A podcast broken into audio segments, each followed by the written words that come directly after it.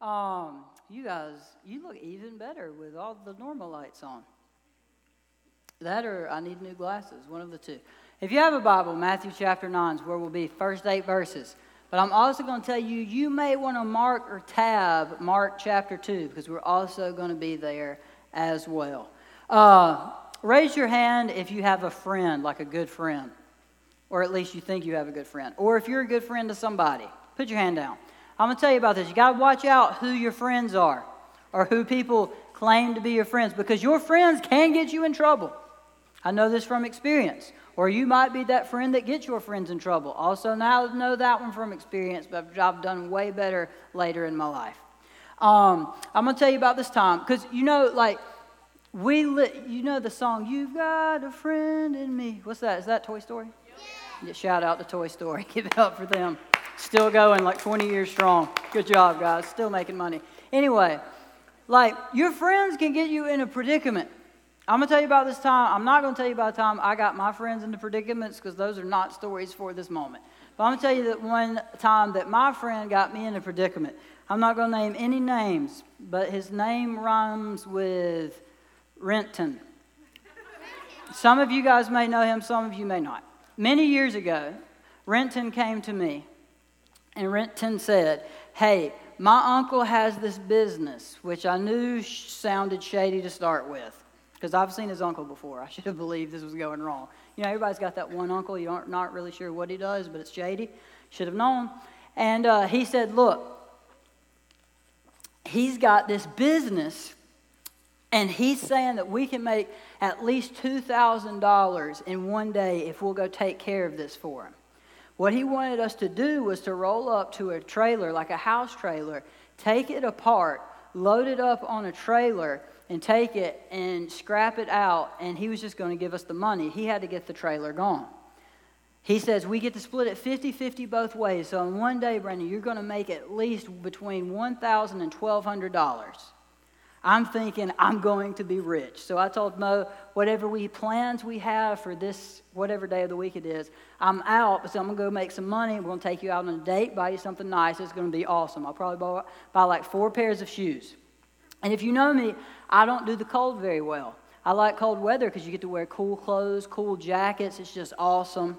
Um, you can look at snow outside while you're in front of a fireplace, but I don't get cold. It's just one thing I don't do. It's the hardest thing about Northeast being a soccer school, because I go to the games and almost die the whole time. Not because I have no clue what's going on. I'm starting to figure that out, but because I'm pretty sure my feet are just just frost, just frostbitten, falling off and all that good stuff. But I'm going to man the cold, because for twelve hundred dollars, baby, these hands can be cold. And uh, like my hand, well, it's so cold, like my hands are shaking. And we start taking this trailer apart. And I kid you not, it's one of the hardest things I've ever done in my life. He's like, man, it should just come apart. Man, like an hour into it, like we're ripping the siding off and all this stuff. And I look like Hercules, and he doesn't look like Hercules, so it's awesome. Um, and after hours, I mean, we're out there when it becomes daylight, and we're finished right before dark. And we we we loaded up, and we started to pull off, and our, we did not have the straps just right, and it almost all fell off, so we had to restrap everything down. It is quite eventful. I outworked him. The money should have went like two-thirds me and one-third him. But anyway, I'm good with the one thousand dollars to twelve hundred dollars we're going to get. And I'm talking about all the stuff I'm going to buy. Hey, I'm going to eat steak tonight, because they're just going to give us cash. So we get there, and we're rolling up like big dogs. It is awesome. And on the screen, it tells you how much everything is and how much money you make, and or either a ticket printed out. I don't remember. But when I was expecting to get at least one thousand dollars to twelve hundred dollars just on my half, the dude said, your grand total is fifteen dollars and thirty-eight cents. It's the closest I ever come to killing him. It was in that very moment. And this one other time in the office, but I'm not going to bring that up. Exactly. And I looked at him with the look of, do you remember when I went Hercules on that trailer? I'm about to do it on your face.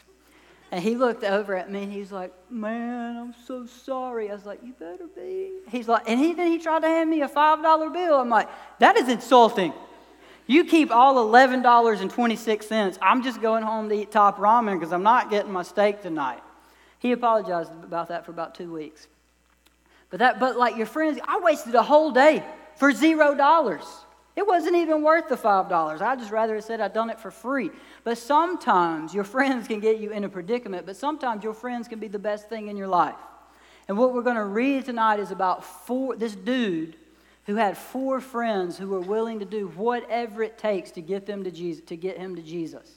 And what I'm hoping is that our hearts, all of our hearts, will be convicted about what kind of friend we are to the people around us, the people that we claim to love. Because I know as I was preparing this, my heart was convicted, and I'm hoping the same thing will be true for all of you guys and the adults in the room. So if you have your Bibles, Matthew chapter nine, first eight verses, I'm going to read them for us, and then we're going to get started. Um, so this is what it says. It says, "And getting into a boat and crossing over, he came to his own city. And behold, some people brought to him a paralytic lying in a bed." Think of it as like a stretcher. "And when Jesus saw their faith, he said to the paralytic, 'Take heart, my son, your sins are forgiven.' And behold, some of the scribes said to themselves, 'This man is blaspheming.'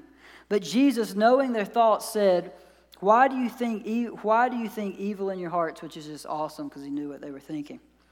"For which is easier to say, 'Your sins are forgiven,' or to say, 'Rise and walk,' but that you may know that the Son of Man has authority on earth to forgive sins."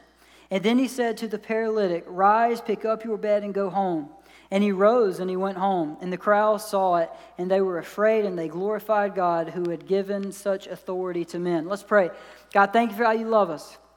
God, the power in your word. God, use it to bring conviction. God, bring it to, to bring correction and change. God, let us be friends who genuinely love the people around us. God, let us be friends who genuinely do whatever it takes to get people to you, knowing that you alone are our hope, God, that you alone are our, our only chance at redemption and being made whole. So, God, we are praying that you will save in this place like we do every week. We are believing that it will happen. God, let us become the church, the group that you desire us to be. So, Father, what you want to give, we receive, and we receive what you want to give. Father, we know that it is not by chance that this group is together. God, you have ordained this moment for a reason. God, we're asking that you will do something awesome that will change the world. Jesus, we are totally dependent on you, and we exalt your name in this place. Holy Spirit, do what only you can do. God, give us eyes to see you, ears that hear you, and hearts that are ready to believe. God, we trust you with this time, and we love you. In Jesus' name, amen. All right, now flip over to Mark chapter two. The reason that we're going to Mark chapter two, it is the same story. However, Mark uses some different details that I think will better help us navigate through this story, and will leave us with a couple more things that we can hang on to before we leave. You can, you can, if you don't have a Bible, you can use your phone. If you don't have that, it will be on the screen. But this is what's happening. Verse one of chapter two of Mark says this. It says, "And when he returned to Capernaum, after some days it was reported that he was home." You're like, but Capernaum is not his city, because he was born in Bethlehem. Maybe you could say Bethlehem, maybe you could say Nazareth. But what most Bible scholars believe is when Jesus started his ministry, he had moved to the city of Capernaum because of just how many, how much foot traffic, how many people would come through there. Like, he's going to be able to have a lot of contact with a lot of people. Um, and the house that they believe that he is in is Peter's. It's Peter's house. Do you guys remember who Peter is? Yes, no? Peter's fairly important. If you don't know him, we'll cover that later. This is fantastic. You're going to learn a lot. Anyway, Peter is a disciple. Peter is married. They're at Peter's house. It is awesome. So it says, the people heard that he was there. And it says, and many were, verse two, it says, and many were gathered together so that there was no more room, not even at the door. And he was preaching the word to him, the word to them. This is awesome. Like, they're just, they're in some dude's house. Like, there's there's there's not a band.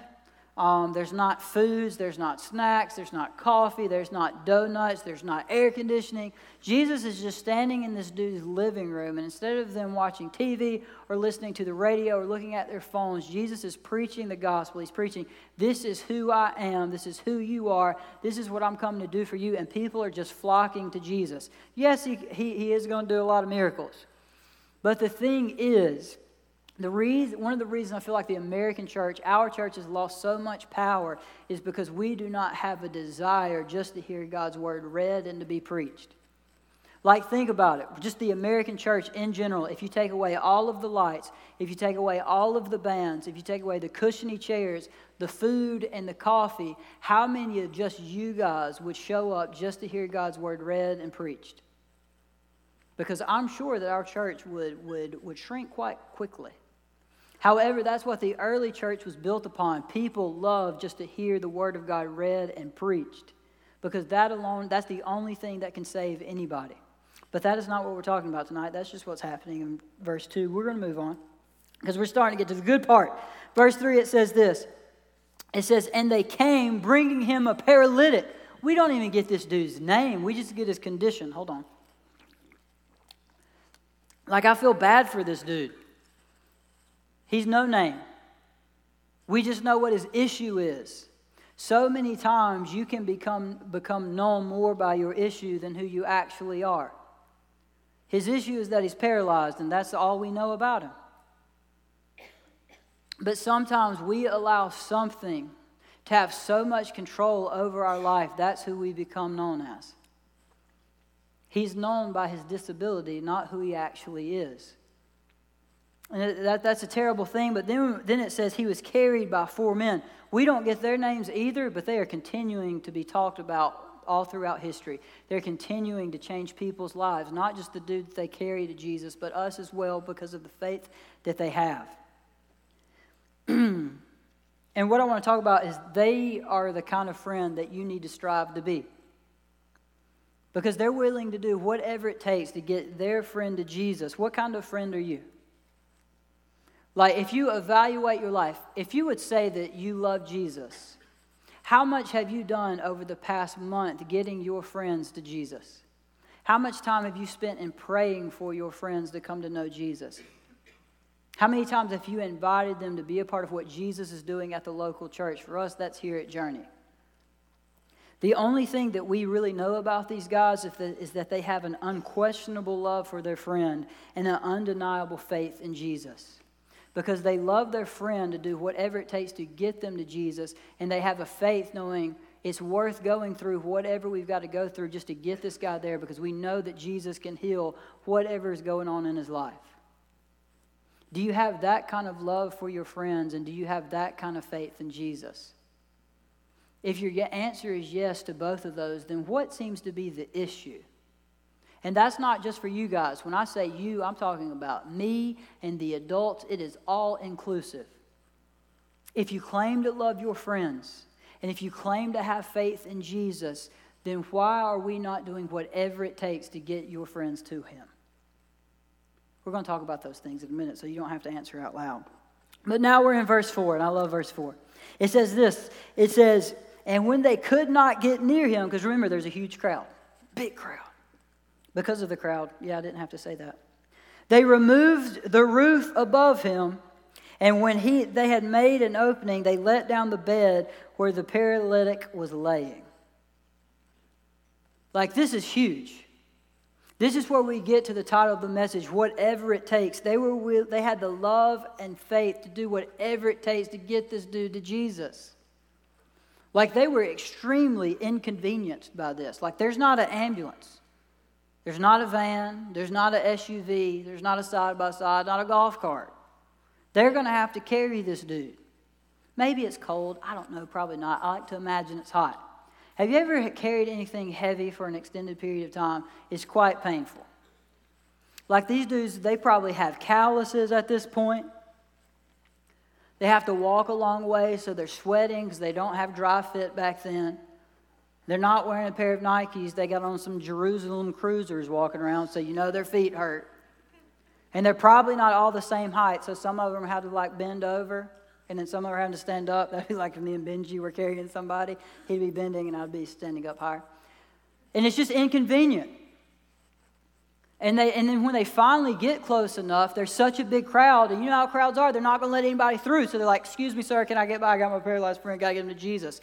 And this dude's like, you're going to have to wait your turn because I got my friend who's blind. I also have to get him to Jesus. So everybody's got these excuses.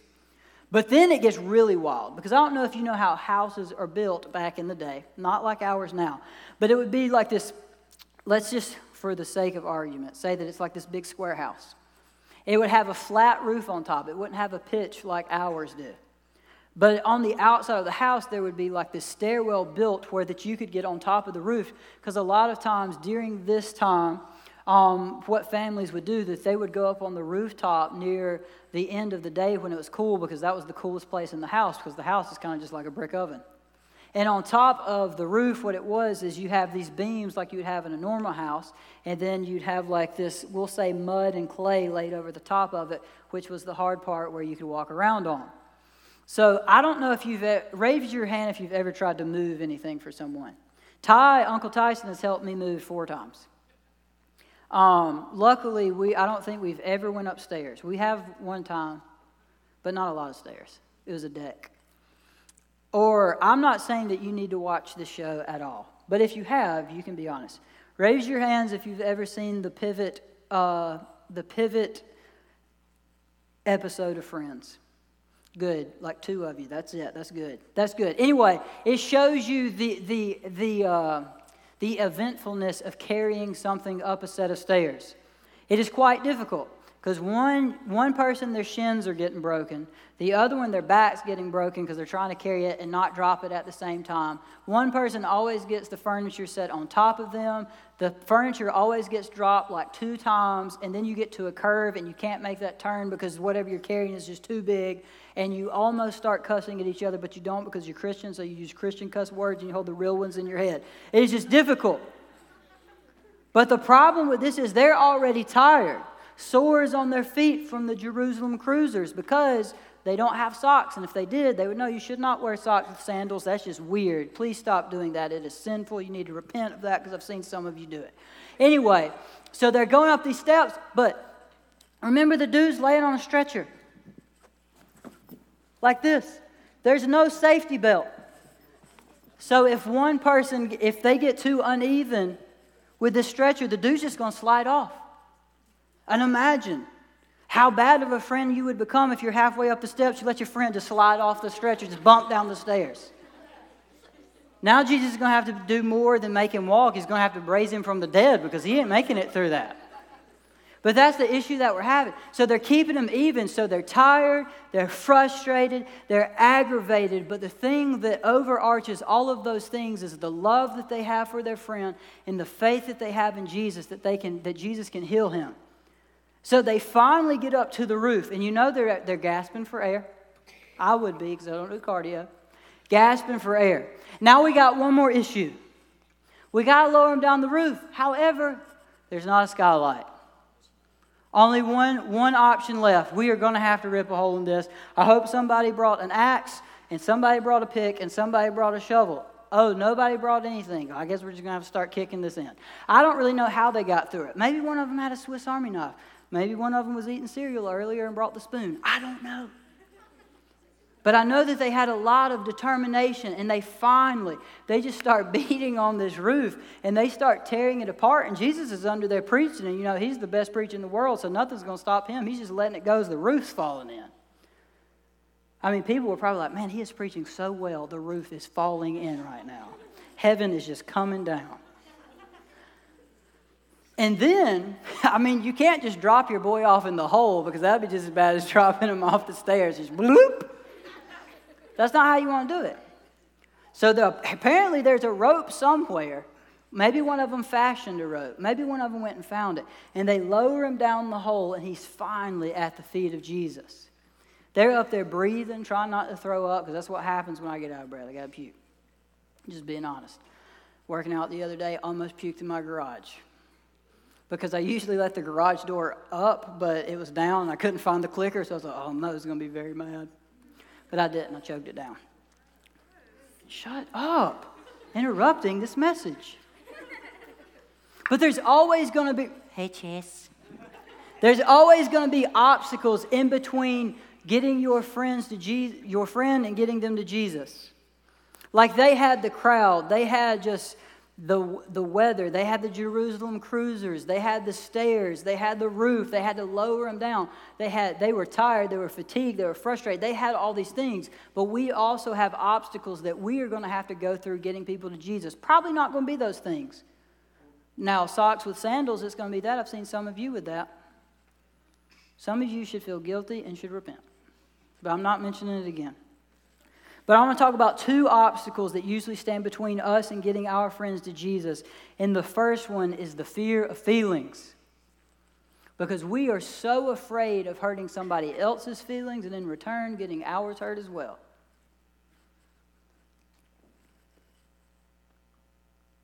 Like, we refuse to have hard conversations that need to be had with friends we see living their life in a way that does not honor God, or seeing them live their life in a way that is full of sin. Because this is the thing, nobody likes to admit when they're wrong. Nobody likes to be told, hey, you're living in sin. Because usually their comeback is going to be very defensive. Maybe they'll call you a Bible thumper. Maybe they'll call you a holy roller. Maybe they'll call you a hypocrite. Maybe they'll say, I hate you and I never want to be your friend again. All those things are extremely possible. But if you truly have a love for them and a faith in Jesus, you're willing to risk all of that in hopes that they can be made whole, in hopes that you can get them to Jesus. But listen, sometimes you've got to hurt to heal, and sometimes you've got to hurt somebody for them to be healed at the same time. Like if the, like, let's say this. Let's say you've got something in your teeth. Everybody's been there. Everybody, a lot of people are checking their teeth right now. I didn't see anybody. But all day long, you went with that stuff in your teeth. And you were hanging out with your friends and they didn't tell you. At the end of the day, aren't you going to be mad at your friend? You should have told me. I had half a steak right there in my teeth. Everybody saw it. Now I'm a loser. Got no friends.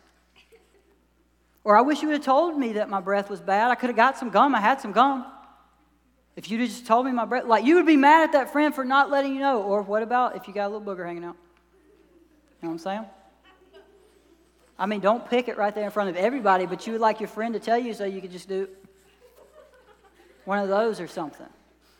Like, you want your friend to let you know those things, but heaven forbid they tell you that you're sinning.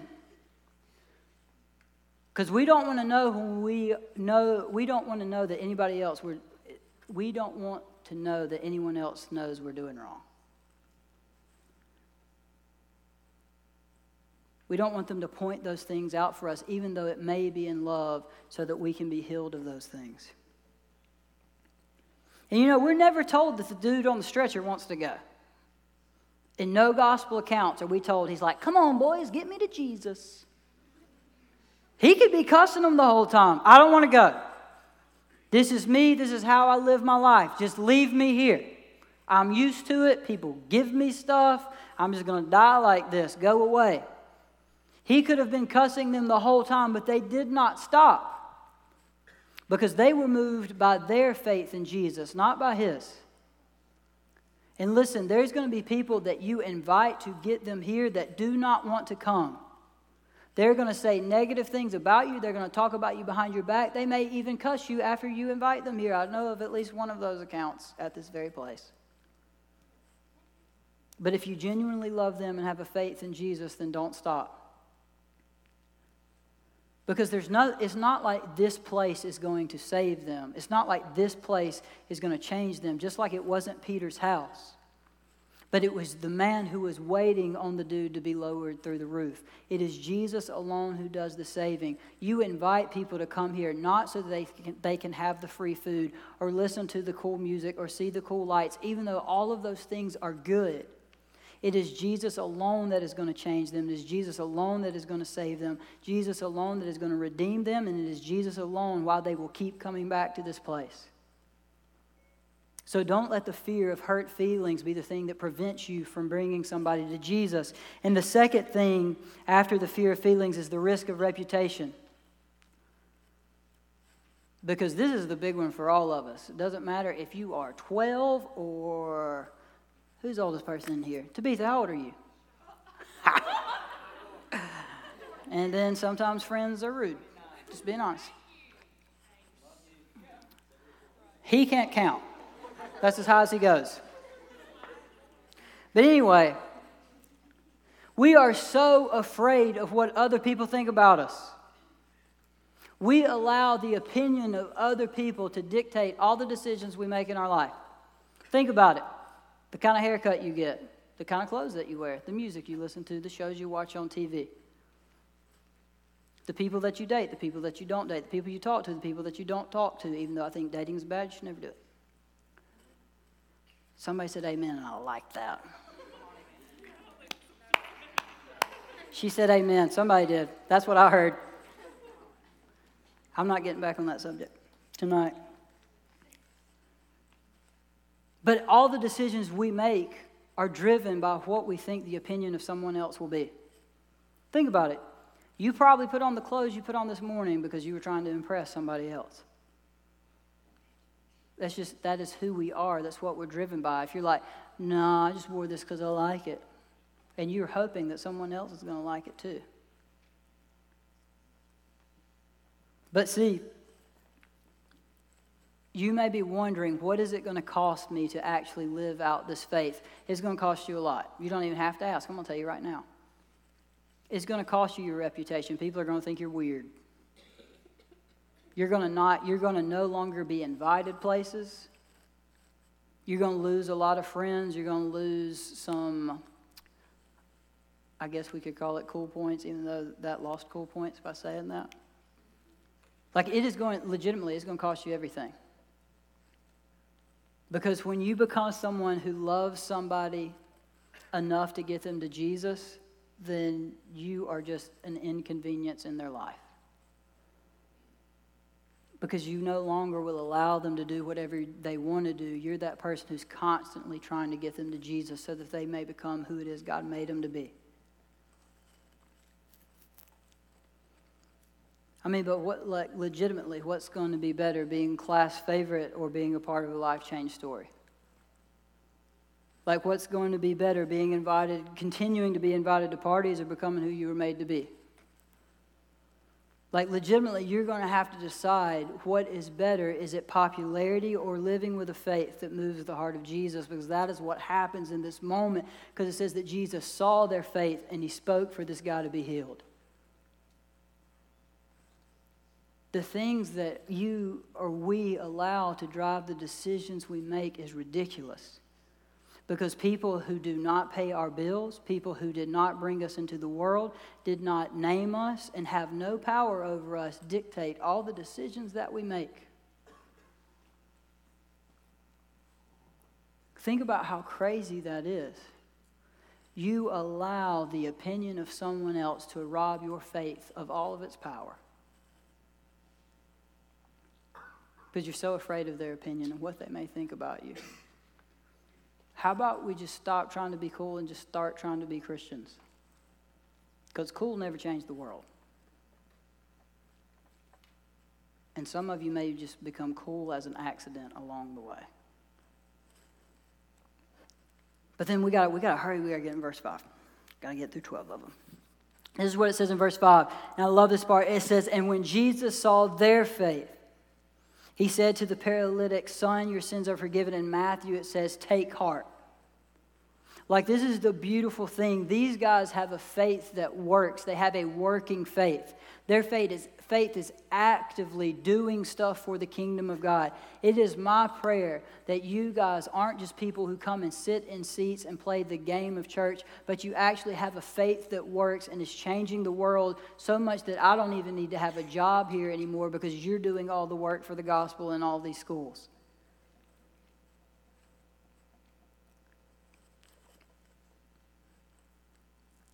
Because, see, the thing is, your faith, when it is genuine, is going to lead to you having convictions, and those convictions are going to change the life of somebody else. You need to hear this. If you genuinely have a faith in Jesus and a love for him, it should be so evident to the people around you it is changing their life. Or either they hate you. It's one of the two. So the people around you, are they be, are they being changed because of the way you live your life, the faith you have in Jesus, the love that you have for Jesus, the love that you have for them?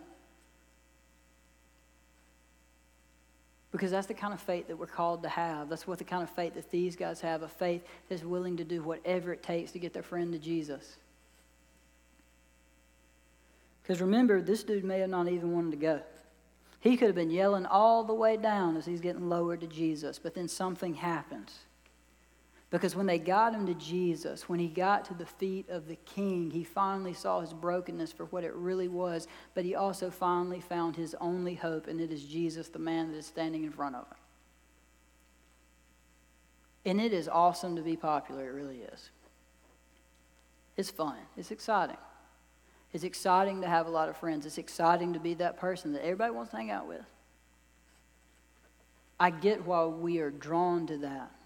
But it does not come close to being a part of somebody else's life change story. It does not come close to becoming who it is God made you to be. It does not come close to actually living out this faith that we proclaim to have. Do not let the opinion of somebody else run your life. Don't fall to that, because that is one of the greatest tools that the devil has.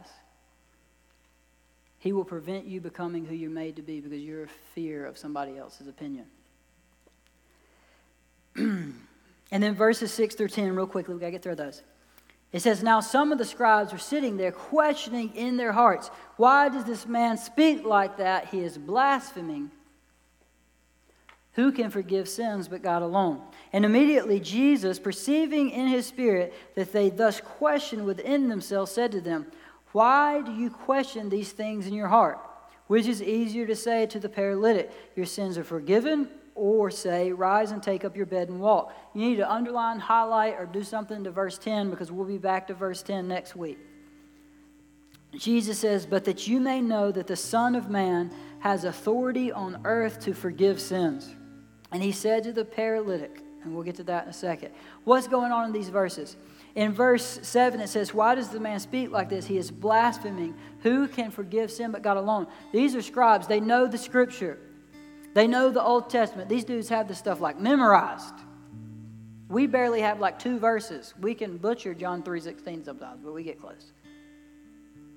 And they know by their by their knowledge of the Old Testament that only God is the one who can forgive sins. But they also know that it has to be at the temple, there has to be a priest, and there has to be a sacrifice to be made. None of these things are going on right now. They're in some dude named Peter's house. There's a hole in the roof with four morons on the roof that just lowered another moron down here. And now the dude who's preaching named Jesus just said, hey, your sins are forgiven. Hey, when he was healing people, that was one thing. But now he's claiming he can forgive sins. That's something completely different. But see, it does not take a temple. It does not take an animal sacrifice. It does not take a priest. The only thing that needs to be present for the forgiveness of sins is Jesus and somebody's faith. And that's what's happening in that moment. And we'll cover that more next week, but we just had to briefly mention it. But now we can finish. eleven through twelve says this. Jesus says, I say to you, pick up your bed and go home. Then it says, and the dude rose, and immediately he picked up his bed and went out before them all, so that they were all amazed and glorified God, saying, we never saw anything like this before. Because what started out with just the four dudes' faith turned into five guys' faith. And they were all impacted by it, but one dude had his sins forgiven, and he was able to get up and walk. Because see, the thing is, what you can carry is what you have power over. Like if you can pick up somebody and carry them around, you have power over them in that moment. Right? Everybody good with that? So what happens is this dude is known by his disability. He's known by the guy on the stretcher, by the guy on the bed. And Jesus says, hey, pick it up and walk out of here. So he reached down, and now what, what he was known as, he took hold of that false identity and walked out of the place with it. He has power over it now because his identity is no longer in that bed. It is no longer in that stretcher, but it is in this moment that he had with Jesus. And Jesus says, your sins are forgiven. That's his identity now. He is a child of God. He is born again. He is a new creation. And what once had power over him no longer does. It's like the little kid's song. He's got the whole world in his hands. The reason God has the whole world in his hands is because he has power over it. Don't allow something that should not have power over you have power over you. When Jesus died on the cross so that you could be set free, so that you could have freedom, so that you could have this new identity. And then we always see that genuine faith leads to life change and worship, because that's what happened. This dude's not the same anymore. And it says that all the people were amazed and they glorified God, saying, "We never saw anything like this." I can guarantee you, my life after Jesus, there were people saying, "I've never seen anything like this," like genuinely. I kid you not, I was leading worship at an event like two or three years after. The dude, he used to live here, had moved off. Um, he was smart, so he went to like Bible school or something. He came back, and they were they were going to introduce him to the worship leader, and I came in the room. He said, "You?" And I was like, "Yes, it is me." God does some awesome things still. Miracles still happen. Um, try not to bring up any stories while we're, we're going out here to do this. But he did tell one. He told the whole room that was there that he was he was happy to see that I was now a believer, because I had stolen his girlfriend many, many years ago. Um, but God does redeeming work. You should not steal girlfriends if you're a Christian. You should not have one, period. That's the last time I'm mentioning that one. But having a genuine faith always leads to life change and worship. Think about these friends when they saw their buddy get up and walk. All of a sudden, they are invigorated again, running down the steps, tripping each other, not even feeling the blisters on their feet. They grab their friend, they jump around, they hug, they start praising God for the miracle that he provided. That's what this place should look like. We don't sing because we like the songs. We sing because we have seen God change lives, and we are praising him for what he has done and what he's continuing to do. But we're wrapping this bad girl up so you can get to your groups. What kind of friend are you going to be? Like, what kind of friend are you going to be? Are you going to be somebody who enables somebody in their sin, or are you going to be somebody who does whatever it takes to get people to Jesus? Knowing that it's going to cost you everything, knowing that, it, yes, it is going to ruin your reputation. You're probably not going to be Miss N E J or whatever high school you go to. Probably not going to be the prom king if we do that still. Because this faith is going to cost you something. But you're, what you're going to be able to be a part of far outweighs any of that. My favorite part about this job is not playing the music. It's not that I get to wear whatever clothes I want to. My favorite part of it is watching you guys and the adults at Journey Church experience Jesus. He changes their life forever. He saves them, and they start becoming who it is God made them to be. That is the greatest part of this life. And I'm telling you, if you will ever fix your eyes on that instead of the things the world says is important, your life will be forever changed, forever different. And you'll see the importance, and you'll have a hunger of getting people to Jesus. But the people, I mean, you're surrounded by thousands of people a day who are paralyzed by different kinds of things. Could be fear, it could be their circumstance, it could be the opinion of other people, it could be a relationship they're in, some kind of sin, something in their past, some kind of addiction, or a thousand other things. What are you doing to get them to Jesus? Because it's going to take a couple of you guys getting these people who are screaming, saying they don't need Jesus, they don't need church, there's nothing wrong with them. You're going to have to get them on a, uh, not an actual stretcher, because that would probably get you in jail. But let's just say that, and you're going to have to get them to Jesus one way or another, knowing that you're going to go through obstacles. And maybe some of you are that paralyzed somebody that somebody put you on a stretcher and got you here. This place isn't going to fix you, but Jesus can. Not only is he, not only can he, but he's willing to, if you remember from a couple weeks back. Are you willing to do whatever it takes to get somebody to Jesus? And the thing I want to close with is the power of an invitation. We don't invite people just because we want to fill up this room or the next room. We invite people here to be a part of a life change story. We invite people here not just so that they will eat the food or that they will sing along with the music, but so they may experience Jesus and he can reach down into their sinful life and say, take heart, I forgive you of all of your sins. And that they may be able to get up and walk away from the life that they once had and become who it is God made and saved them to be.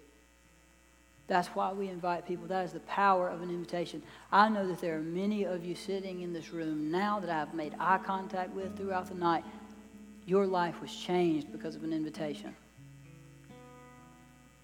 Whether it was to come here on a Wednesday night or to show up on a Sunday or to come to E three or to come to a camp, and none of those things are what saved you, but somebody invited you to those things, knowing that if they could get you there and you could hear the story of Jesus and what he did on the cross and how he became sin so that you could become his righteousness and how he shed his blood so the sacrifice could be could be paid, so that you could have new life, so that you could be saved.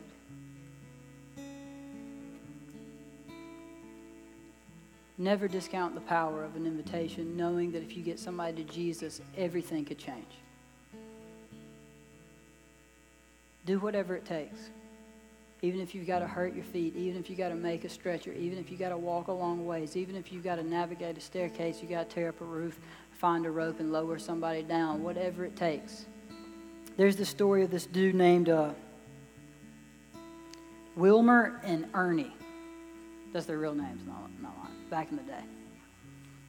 Ernie was a dude who did not think he needed Jesus.